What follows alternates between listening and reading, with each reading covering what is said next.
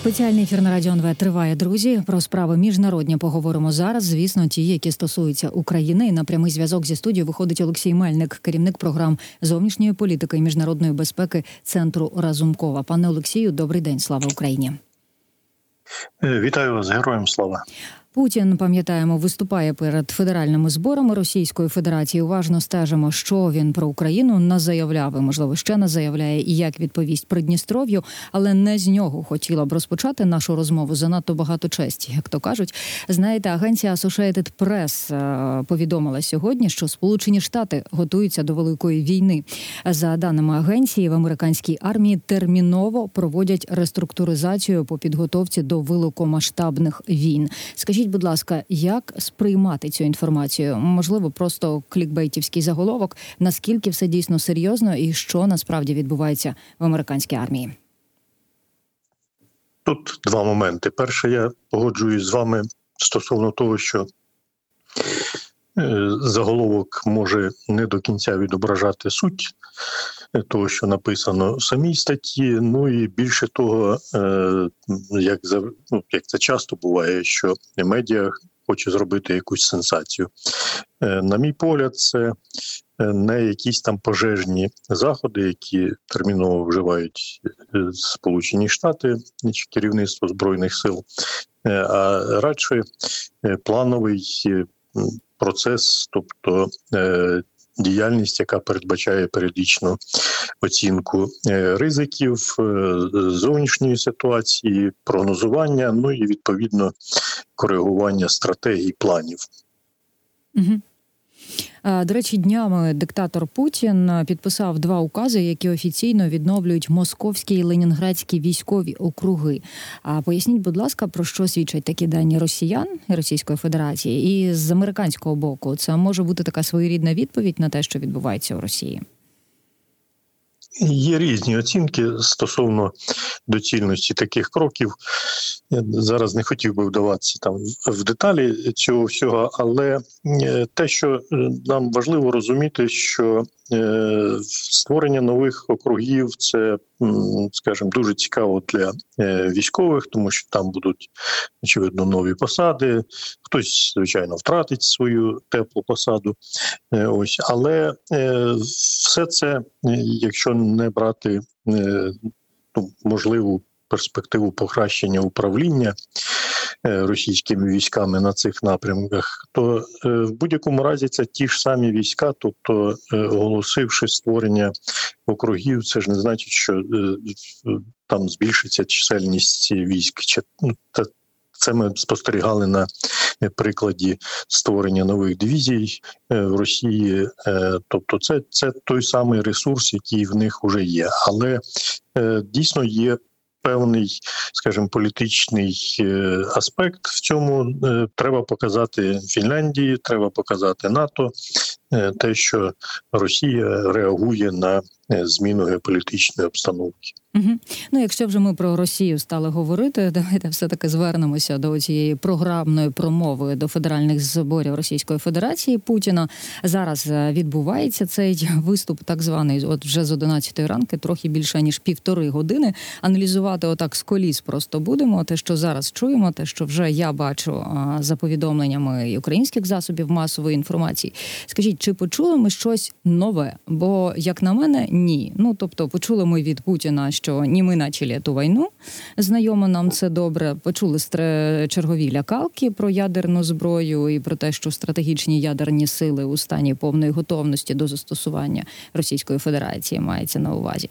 А навіщо ця промова Путіну зараз? Вочевидь, така програмна промова, ще одна програмна промова до виборів. І, взагалі, чого від неї чекати? З того, що е, я побачив, ну не не слухаю, mm-hmm. зізнаюсь чесно, але з того, що я побачив певні цитати, викладки, е, дійсно наразі нічого, нічого нового. Тобто, все це старі відомі заяви, е, як стосовно зовнішньої політики Російської Федерації, так і там ну хіба що новизна, що він знову там наобіцяв купу е, всіляких програм, там і пріоритетів. Е, от ну і зрозуміло, що головний сенс цієї прес-конференції чи звернення це його передвиборна промова. Ось, але ну можливо, ще ще буде. От те, те, скажімо, що за чим ми слідкуємо, це ну принаймні два моменти. Перше, що стосується актуальної зараз в Росії серед російських родичів мобілізованих теми демобілізації, mm-hmm. тобто, чи чи заяви, чи зробить він цю пропагандистську таку е, заяву популістську стосовно демобілізації до тих е, частково мобілізованих і контрактників. Е, і друге, це про що я наразі не бачив, чи буде його реакція на останні ці збори ініціативи з Придністров'я. Угу. Про Придністров'я також з вами будемо говорити. От ще на одну тезу Путіна я звернула увагу, е, коли він е, пригрозив трагічними наслідками країнам, країнам, які наважаться відправити в Україну своїх військових. Ми пам'ятаємо нещодавну зустріч е, представників понад голів понад 20 країн в Парижі. Ми пам'ятаємо слова Макрона про те, що можуть натівський контингент або ж окремо представників окремих країн направити в. Україну. Ну і власне Путін на це реагує. Знаєте, що мені цікаво? Насправді, вся ця історія вона ще ж вилами по воді писана з відправкою військових в Україну міжнародного контингенту. Ну тому що зараз тривають дискусії з цього питання і в НАТО, і всередині Європейського союзу. Ну тому що ми вже чітко почули позицію Німеччини, наприклад, і Польщі, які кажуть, ні, ми точно не направлятимемо. Ну тобто, поки що нічого не відомо, але Путін реагує. Путін різко висловлюється. Я зараз намагаюся зрозуміти, він е, упереджує ситуацію чи просто боїться? Ну, я хотів би вас поправити, що він не не лише говорив про е, направлення, можливе направлення військ НАТО на територію України. Він взагалі це е, подав як можливу іноземну інтервенцію на територію Росії. Е, От і це, як на мене, мабуть, там психоаналітики можуть е, більш глибоко копнути, але це скоріш за все, оця фобія його. Е, от при такій внутрішній демонстрації правади він можливо побоюється того, що які якийсь момент часу бойові дії можуть перекинутися наземні бойові дії можуть перекинутися і на територію Росії, хоча знову ж таки підстав для цього немає ніяких. Ну те заява Макрона е, це окрема тема для розмови. Е, я чув дуже багато і читав різних е, оцінок від повного схвалення, підтримки і до різкої критики. Але якщо ну реально розглядати, то найближчим часом ну те, що розуміється, війська НАТО е, boots on the ground, ну це це точно не цього точно не буде. Е, водночас е, розглядаються інші чи деякі варіанти, які більш реалістичні. Це скажімо, активне залучення військовослужбовців НАТО до е, підтримки української боротьби, української оборони. От ну але точно це ну ні, ніхто принаймні України жодного такого запиту не робила, щоб е, натівські підрозділи безпосередньо е, брали участь у бойових діях на лінії фронту. А тепер про Придністров'я. От дійшли ми до цієї теми. Ми дійсно ми пам'ятаємо, що з'їзд депутатів усіх рівнів у Придністров'ї звернувся до Ради Федерації і Держдуми Російської Федерації. Не тільки правда для е, до них про це ми також поговоримо. Із проханням про захист регіону, нібито через тиск Молдови. А поясніть, будь ласка, чого насправді домагається, хоче Терасполь це з одного боку. Ну і що може відповісти Путін, тому що от е, година 45 його промови минули почули, поки що про Придністров'я нічого не сказав. Е, основна причина, яка Чорніше, я б я б е, два варіанти брав. Один це той, який очевидний і реалістичний. Це те, що е, новий уряд е, Молдови е, намагається все-таки е, приборкати цей сепаратистський регіон, але приборкати в плані не тому, щоб зробити воз'єднання, ось, але позбавити їх тих пільг, які були надані попередніми проросійськими е, урядами Молдови, які переважно стимулювалися е, не політичними чи не стільки політичними, скільки е, бізнес-інтересами. І зараз ну те рішення, яке відбулося, це зміни до митного кодексу в Молдові, які по суті ну нормально. Тобто, якщо ви є е, автономією чи там претендуєте на автономію, ви маєте платити е, в центральний бюджет. Е, ну і там відразу піднялась оця хвиля, тому що ну по суті їх позбавляють, тому що Молдова чи вірніше Придністров'я керується там невеликою групою людей, і там ну, все належить ну, по суті кільком людям там е, чи сім'ї, чи клану. Е, От тому вони відчули загрозу власному добробуту, влас, власним прибуткам. От ну і все це от основна реалістична дійсна е, причина.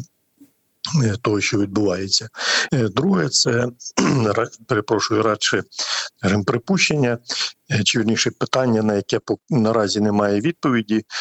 Наскільки ця акція була узгоджена з Москвою, чи це чи це була пряма вказівка з Москви? Тобто, якщо ми отримаємо відповідь на це друге питання, то тоді стане зрозуміло, чи більш зрозуміло, якими можуть бути е, подальший розвиток подій. Якщо це була вказівка з Москви, то дуже цікаво на неї відреагували так звані депутати придністровські. Ну тому що вони не тільки до Росії звернулися, вони звернулися ще і до ООН, Європейського парламенту, ОБСЄ і ще там кількох організацій Червоного Христа, зокрема е, говорячи нібито про порушення Молдовою прав і свобод Придністров'я. А навіщо такий крок? е, Поясніть, будь ласка, вони зробили? М, Якщо заграють з Путіним е, і діють за його вказівками, то навіщо звертатися до міжнародних інституцій?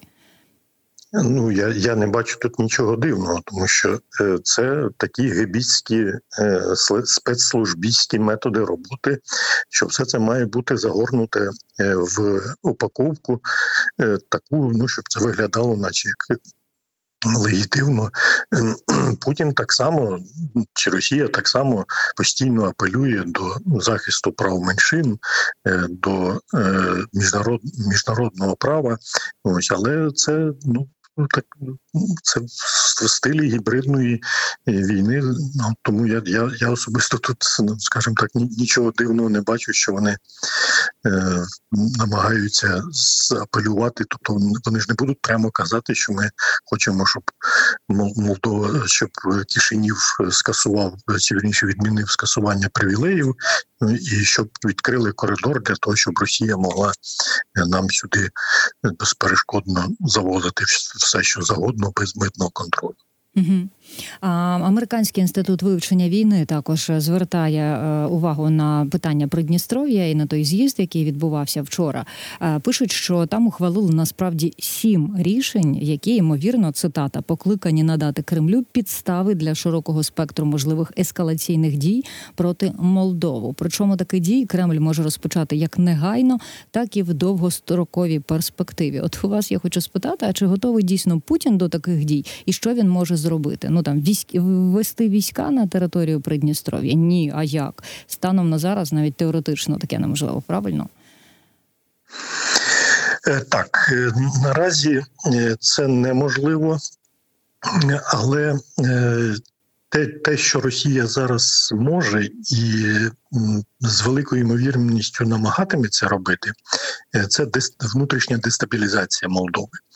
Е, Тому що для Росії зараз, е, якби вдалося створити ще один конфлікт в Європі на кордонах України, це, ну скажімо, тут не, треба довго думати, кому це вигідно.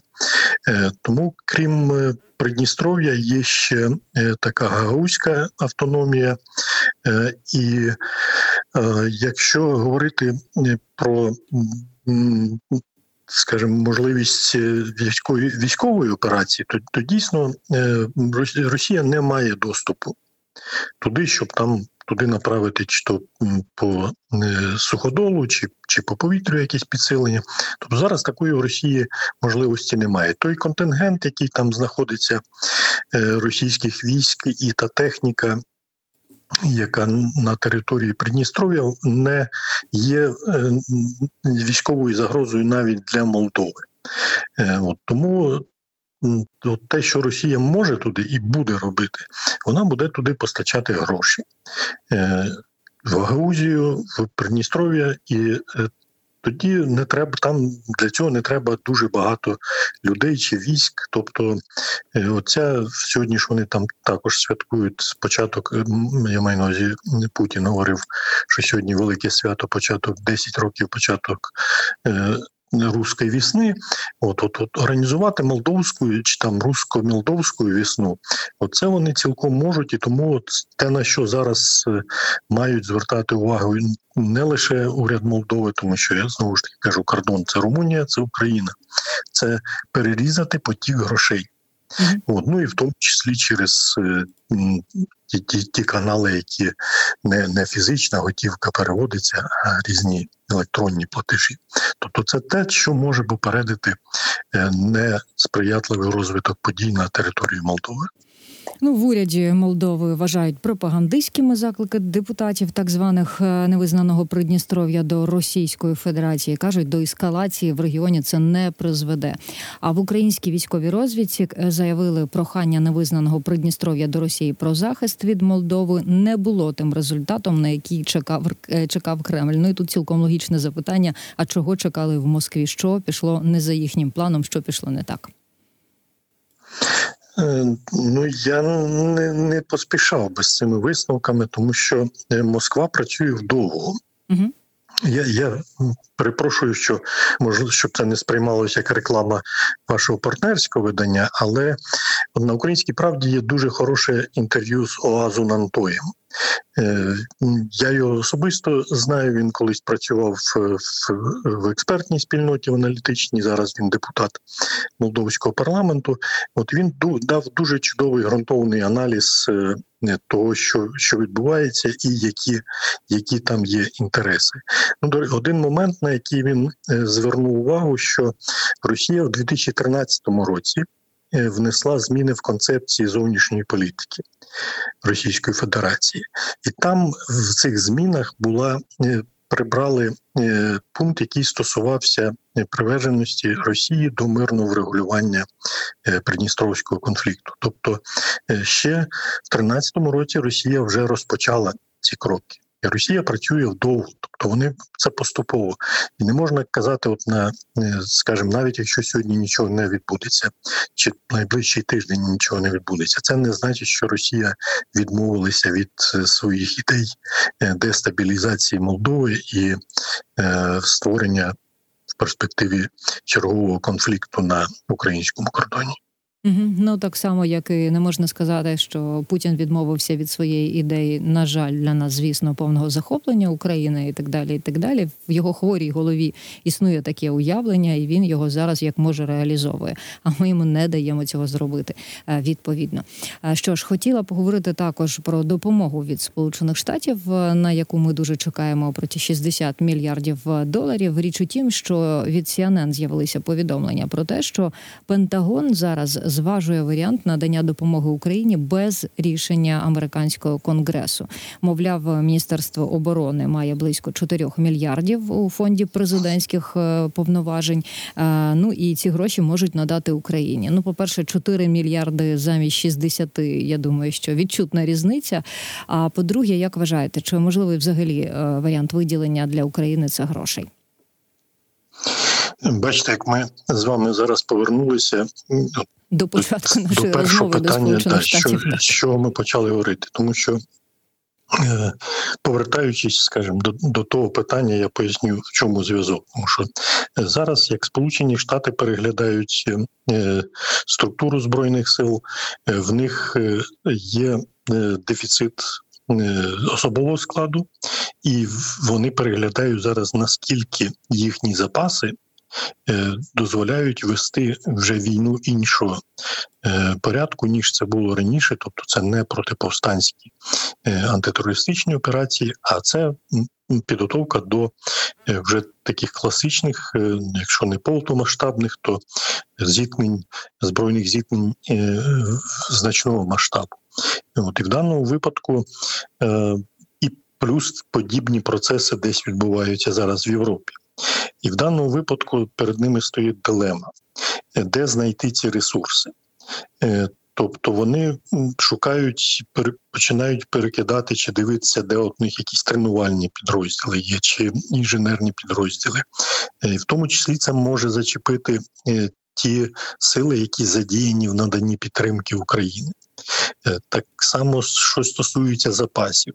Тобто ті 4 мільярди, це скоріш за все йдеться. Ну скоріш за все, це точно йдеться не про е, готівку. Це йдеться про е, оцінку тих ресурсів, які може Сполучені передати Сполучені Штати Пентагон передати Україні. І чи не виникне тут конкуренція між е, їхнім запитом внутрішнім для збройних сил і тим, що Сполучені Штати можуть е, передати Україні? Тому будемо сподіватися, що е, буде правильна відповідь на ключове питання, щоб підготуватися до майбутніх загроз чи нівелювати оці знизити ризики майбутньої великої загрози. Це треба інвестувати насамперед зараз в Україну для того, щоб цю загрозу. Якою є російська агресивна політика і російська імперія в цьому вигляді, щоб її ну послабити або в ідеалі е, знищити, ну принаймні, скажімо так, якщо не знищити, то послабити на десятки років наперед. Сто відсотків. Ну і будемо сподіватися на правильні для України рішення американського конгресу. Все таки остаточно питання про ті 60 мільярдів доларів для України не вирішене. Е, Дякую вам, пане Олексію. Олексій Мельник, керівник програм зовнішньої політики і міжнародної безпеки центру Разумкова, говорив зі мною. Друзі, прощаюся з вами на сьогодні. Завтра почуємось. Вірю, знаю, все буде Україна. До побачення.